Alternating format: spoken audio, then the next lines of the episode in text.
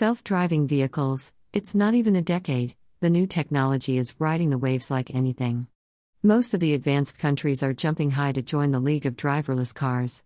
How many countries are capable enough to sustain?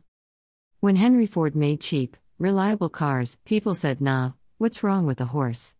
That was a huge best he made, and it worked. By Elon Musk. No doubt, autonomous vehicle and ICE or electric vehicle segment is in huge demand. The countries are hungry to explore the new experience either in private ownership or shared ownership. As per the IHS Markit, it is not the US, but China is expected to be the market leader in autonomous vehicles. It is expected that the country US to reach 7.4 million units in 2040.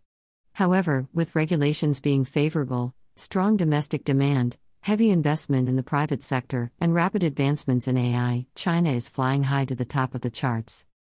The report suggests that around 14.5 million EVs are going to be sold on an annual basis in the country by 2040. With McKinsey estimating revenues exceeding 500 billion US dollars in mobility services by 2030.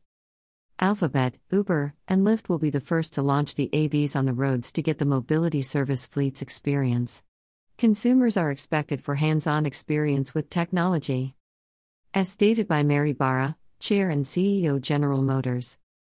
The key with autonomous is the whole ecosystem. One of the keys to having truly fully autonomous is vehicles talking to each other. Due to unfavorable regulations for public use, Europe is expected of individual ownership and the annual sales are estimated at 5.5 million in 2040. Except for Japan, South Korea, Australia, and Canada, due to unfavorable situations, AVs will be launched late in the rest of the world. The adoption of AVs can be seen as limited or even negligible. In my opinion, even though it is a gift from the technical wizard world, but it should be used mainly for a wider audience with special needs.